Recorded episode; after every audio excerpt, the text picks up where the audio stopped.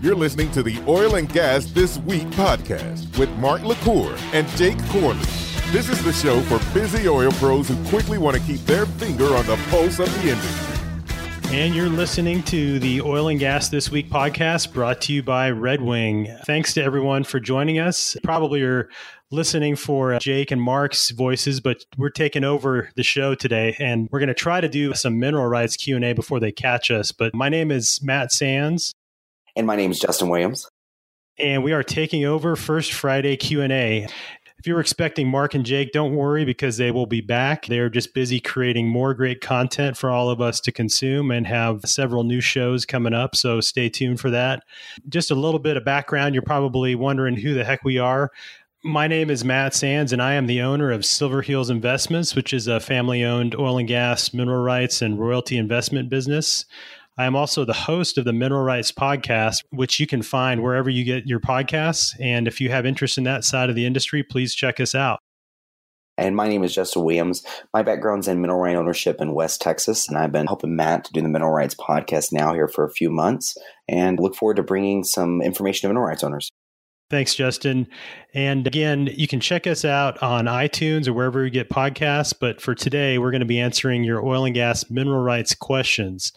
So before we get to that, though, Justin, can you talk about some of the reviews Absolutely. And the easiest way to show some support for Mark and Jake is to leave them a review, and uh, they'll give you a shout out on the show, just like these I'm about to do. There was a wonderful review left by Marissa, Improving the Oil and Gas Industry. Great show. Y'all do a great job of explaining the news and trends in the industry. I just listened to episode 150 and was excited to hear about another podcast and the works that's aimed to improve the image of the industry.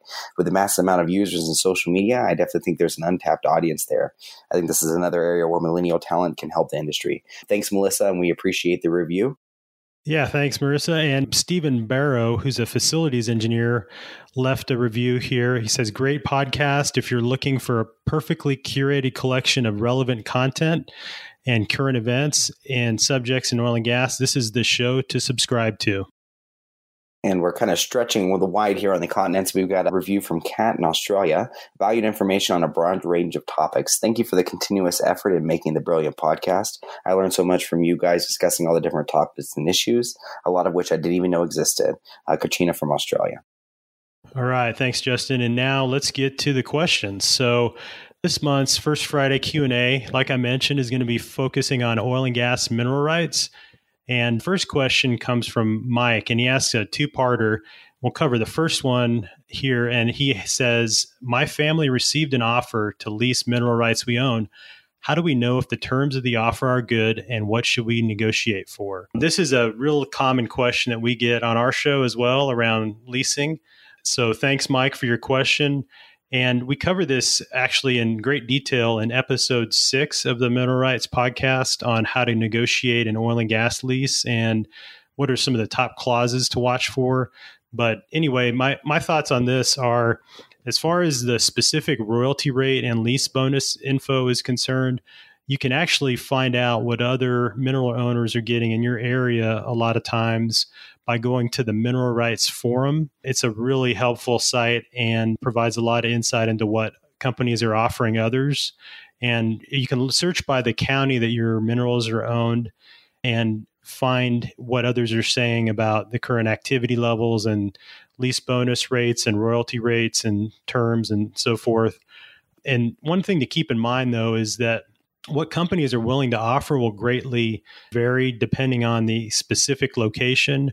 So even if your minerals are in a township that has a good amount of drilling activity and permitted wells, you know, you need to be real cognizant of where exactly it's located. In in that case, you know, if you are close to activity, your your minerals will generally demand a higher lease bonus and royalty rate because there's the the demand for leasing because they're getting ready to drill.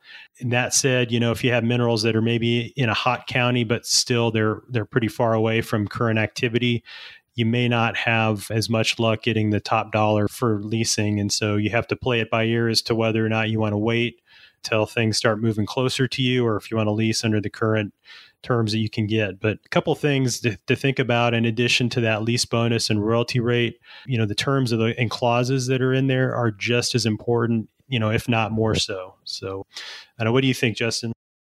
Absolutely. And, you know, if you own more than a few net mineral acres that you're talking about leasing, it's certainly worth hiring an attorney to review. They can help you a lot in adding some of the limitations, adding some different clauses that will help to protect you. The Pugh clause and limiting the ability for a company to deduct costs from the royalty checks is a really hot topic in leasing. And it's nice to know that you have a trusted partner in your corner that has your best interest in mind.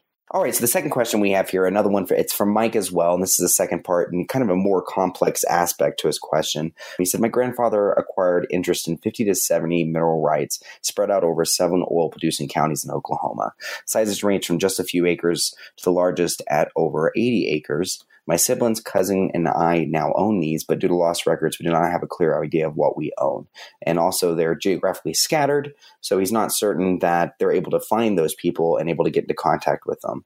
And he asked, How do we learn exactly what we own, the value of the property, and maximize our income from it? And again, this is another really common question we get and a starting place for a lot of mineral right owners. To find out what you own, if you have copies of the mineral deeds or know the counties, or even better, the legal land descriptions of those properties, you can do some research on the respective county clerk and recorder's website. Some places do not have those documents digitized yet or only back to a certain point. If you can't find those online, it may actually mean taking a trip up to the county clerk's office to look through the records physically. When you're doing that, basically you're going to you would search for the grandfather's name as either the grantor or the grantee and you're going to be looking back to patent to see chain of title for this property. To get a true picture on the number of net mineral acres owned, you would need to chain the title back to patent, which is where the government granted that land to an individual. This can often be really costly and time consuming. I mean, also very confusing if you're new to it, but it's the best way to get a full accounting of what it is you really own. If you find yourself really confused or if you're running into some stumbling blocks as you're doing this, I definitely would recommend looking for a landman or somebody else who's familiar with those counties and also familiar with how business was done. They'll be able to help you in actually going to those courthouses and pulling those documents and also being able to help you stitch that whole picture together so that you have an idea. We cover performing a title search more in depth in one of our past episodes. Um, it was the Mineral Rights Podcast episode 10 and 11. That would be a great thing to listen to to kind of have an idea of where to start and be ready for a bit of a process to figure it out. Yeah, I, I, would agree with all of that. And you know, to in terms of the value of that property, you know, as far as far as finding that out or figuring that out, there's a couple things to think about. Minerals are generally valued in in two different ways. I'll say, and you can check out Mineral Rights Podcast episode five. We cover in depth how minerals are valued. But the first thing is really what is a buyer willing to pay you in an arm's length transaction and that's you know obviously the the best barometer of of how much it's worth. And to figure out that you can sort of like real estate you know with residential real estate you can look at comparable sales. And if and this can be kind of difficult for folks to find if you're not really keyed into a particular area. But just in general you can sometimes come up with what the amount that was paid for a certain number of net mineral acres, if that might happen to be on the deed that you find in just searching the county records, you can sometimes then figure out, you know, what was paid and, and again, what the price per net mineral acres were. The one caveat here is if you do this, you don't know what other consideration might have been given. You don't know, you know, the relationship between the buyer and the seller. So, you know, you, you have to take it with a grain of salt and assume that it's an arm's length transaction. An example in Oklahoma, you can sometimes back calculate the amount paid in a mineral transaction by looking at the documentary stamp fees. You can check out the county clerk and recorder's website for the fee that was paid for a certain amount of consideration that was paid in, in purchasing those minerals. And from that, you can come up with how much was paid in the transaction. And so from from there, that's kind of one way to find out. And again, you you sort of have to have it listed on the deed what the number of net mineral acres that was being conveyed, unless you want to go into doing a more detailed title search to figure that out on your own. The second one is a little bit more straightforward if there's a good amount of activity in the area, especially now with all the unconventional horizontal wells that are being drilled, it's a lot of times if you're in an area where there's a lot of activity, you can look at offset wells and offset production, and you can hire a petroleum engineer to analyze that and determine what the reserves are there and estimate when they think wells might be drilled based on current activity and looking at the different operators in the area and what their their plans are. And you can feed all, all, all of that information into a discounted cash flow analysis to come up with what they call the net present value the property. In other words how much it is worth today in a cash lump sum. And so again if you're looking at you know having a potentially large mineral position then this would be a worthwhile expense to have somebody take a look at your minerals and give you a, a feel for the fair market value. Know, probably take experienced engineer just a couple hours to perform an analysis. So the, you know, cost would be between say 500 to 800 dollars per tract of land and you know that is a drop in the bucket when you're looking at maybe having a significant position that you know a couple thousand dollars here and there in terms of the sales price can actually have a big impact on how much you get at the end of the day. So definitely would check that out. Look for an engineer that's experienced in your area. I'm usually doing a Google search. We'll turf that up. We do some mineral valuations for select clients and in the mid continent area and in the Rockies. So you can reach out to us as well. And if I can't do it, then we'd be happy to refer you to someone that, that could. But that's a good place to start if you're looking to figure out the value, just to arm yourself in any sort of negotiations if someone's looking to sell. Absolutely. And anytime the more information you have about your minerals, it always makes for the best situation for the mineral right owner. Yeah, and I you know you can't can't stress that enough. You know, you got to arm yourself, be prepared because the folks on the other side of the table are you know well informed and they're they know everything that's going on. So you need to be you know in a similar position if you are looking again to to sell your minerals, and that's something you want to go into the negotiations with. And and always, you know, a good place to start if you're uncomfortable is to hire an advisor, someone like an attorney or you know like that could help you negotiate and make sure that the terms of any sort of conveyance document you sign are favorable to you.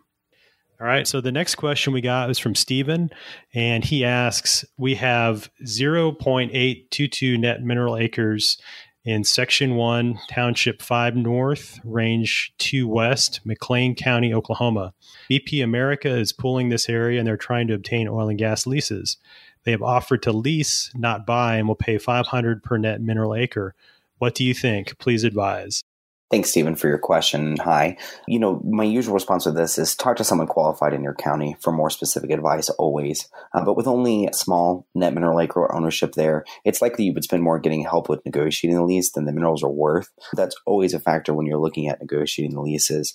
I would say a few things to do do your homework. The Oklahoma Corporation Commission website has a lot of useful information and sounds like uh, you've already started there, which is a great thing to do and great job there. First harvests are usually low and provisions are likely not in your favor. Tell them you were talking to other companies that are leasing in the area and ask what they are offering for either one fifth or one fourth royalty. Um, that said, if they're pulling in the area, that may be their best offer, but that is something you could always try to see and you can see in their pooling orders as well. Make sure whatever you agree to is in writing. Make sure that you get favorable lease clauses, especially around minimizing deductions. That's really important since it is a small ownership. We have a mineral rights episode, episode six, excuse me, mineral rights podcast episode six that covers oil and gas leasing 101 would be a great thing to listen to. It covers a lot of the things that you're looking for and also will tell you a bit more about the sell versus lease option. You can subscribe on iTunes to make sure you get it as soon as it goes live or also on Google Play, Stitcher, or wherever else you get your podcast. Yeah, Justin, I agree with all of that. I think the big thing is to take your time, make sure it's in writing.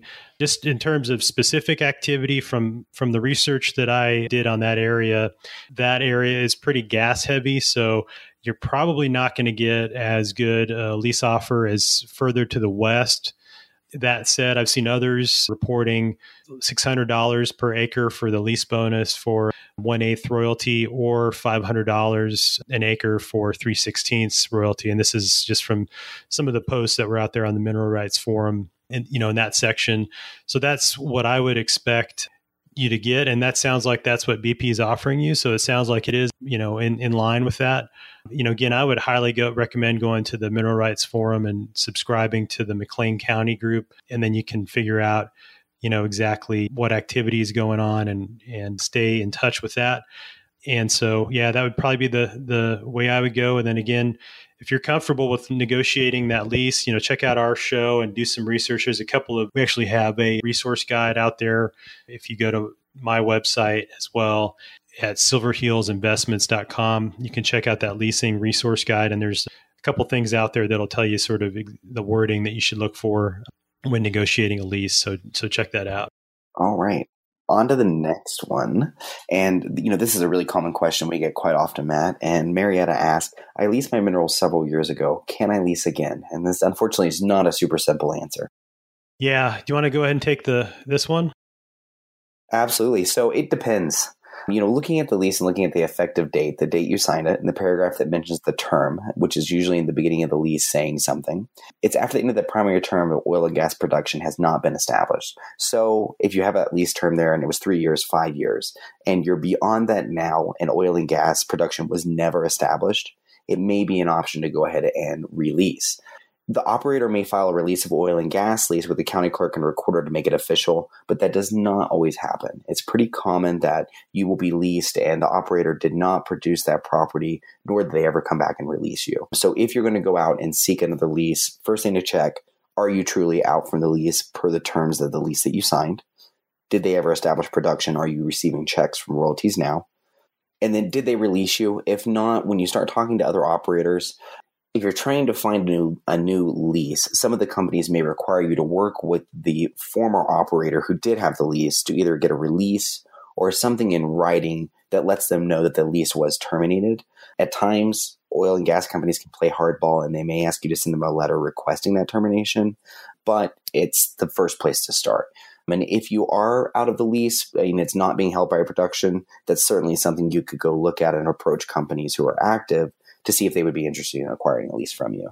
If you still don't get traction going back and forth with the oil companies and it becomes something that is a matter of being released or they say that they don't want to release you, whatever it is, definitely talk to an, uh, an attorney. That would be the first place to start. Anytime you're in a lease agreement that is a contractual obligation on both parts, and it may be something that you need to get an attorney involved to be sure that you're doing the right thing on both sides. Yeah, I would I would agree with all that. You know, I think too you, when you send that letter with an attorney's letterhead, sometimes that's all it takes to get that company off a high center and, and to get them to release that lease. The other thing I'll say is, you know, when you're looking at your lease, you know, there you'll have a date into there. They'll say this agreement is made and entered into whatever day and month and year. And then you read down probably three or four paragraphs in the first page of that lease. You'll have a paragraph that says something like, subject to the other provisions herein contained, this lease shall remain in force for a term of three years or whatever, four years, five years, however many years you for that primary term that you agreed to. And from the date hereof, and it'll say herein called primary term. And sometimes it'll have an option to extend that lease. So if it has an option to to extend it, then it'll be listed there. You know, all of that you have to look at is, you know, did they pay you the bonus to to extend it. So if it was a three year primary term with an option to extend for another two years, and they exercised that option and paid you whatever the agreed to amount was to give you that additional bonus, then you know if you're still within that additional time period, then you would still be under the terms of that lease the, under the primary term. But again, you know if it's if both of those have expired or the primary term is has expired there's no oil and gas production that's been established. And the other thing is that they're not in the process of doing, you know, performing operations to drill a well. And within that primary term, you should be free to release. So, like Justin said, there's those steps you got to take if, if you don't have that document recorded with the county clerk and recorder's office. So check that out first and then and then go from there. I hear we have a Red Wing offshore bag to give away, Matt. Yeah. So, like you always hear Mark and Jake talking about those awesome Red Wing offshore bags. Again, you can go to redwingshoes.com forward slash podcast and enter your information. There's one lucky winner each week. No purchase necessary. See the official site for rules and details. So definitely go check that out. You can take a look at the bag there and enter your name. Really cool bags. I kind of want one myself. I might have to enter. I have to admit, I've actually entered a couple times. I haven't gotten one yet, but I'm going to keep doing it. Yeah, it's persistence, you know. Mark and Jake, if you guys are listening, you know, hook up. so the weekly rig count presented by Drilling Info is at 1,153, which is flat from last week. So things are nice and steady on that front, which is always good. Absolutely. And the events on deck, OGGN has a super happy hour Tuesday, November 27th in Houston, Texas. There'll be a link in the show notes or go to the oil and gas global network.com slash events to learn more about that. I've got to say, I, they sound like an awesome thing and would be great to attend to meet other people in the industry. Sound like it's a valuable time and a, a good time to meet others. Yeah, and you know, definitely go get Mark's monthly uh, events email if that is something that interests you. You know, he he has sends out stuff like that each week. There's no spam, so they're not going to spam you. It's a lot of quality information, other professionals in the industry that you can network with. And then again, you can go back to the show notes to find the link to that specific event. Absolutely. And, you know, these days, Mark and Jake get paid to talk. And if you would like to sponsor them or bring them to one of your events, then absolutely please contact them. It doesn't matter if you're wanting uh, Jake and Mark to bring the podcast to your sales and marketing kickoff, a trade association, company event, conferences, schools, a car club, or even your gym. Um, reach out and they'll share some details about what they can do to make a high impact with your uh, audience. Yeah, definitely better than uh, a lot of those boring speakers that come. You know, the high energy that those guys bring will definitely entertain your your uh, group. So check it out. And again, just as a reminder, if you want your question featured on the show, go to oilandgasthisweek.com forward slash ask a question, and you can find that link here in the show notes. So oilandgasthisweek.com, check it out. As always, you can go there. There's a link to a LinkedIn group where you can talk online and with other professionals in the industry. Also, links to the website and the email sign up, like we mentioned. So check it out. And Matt, if uh, people are looking to find you, where could you be found? You know, I can be found at the Mineral Rights Podcast. So, again, like we mentioned earlier in the show, find us wherever you listen to your podcast, also at mineralrightspodcast.com. You can also find me at my company's website, which is silverheelsinvestments.com. That's S I L V E R H E E L S investments.com. And again, if you have any questions related to minerals or royalties that you want to have us feature on our show, send us an email at feedback at mineralrightspodcast.com and we will give you a shout out on an upcoming show. Absolutely. And the best place to find me, you can always find me on Twitter at JWW7915 or contact me through the Mineral Rights Podcast at the mineralrightspodcast.com or shoot Matt an email at feedback at mineralrightspodcast.com. Thank you so much to Mark and Jake for having us. Now we got to get out of here, Matt, before we get got. All right, guys. Thanks for having us on, and we will talk to you later. And just to remember, as always, what do they say, Justin? Remember, folks, do great work, pay it forward, and we'll see you next time. Tune in next week for another informative and entertaining episode of Oil and Gas This Week podcast, a product of the Oil and Gas Global Network. Learn more at oilandgasthisweek.com.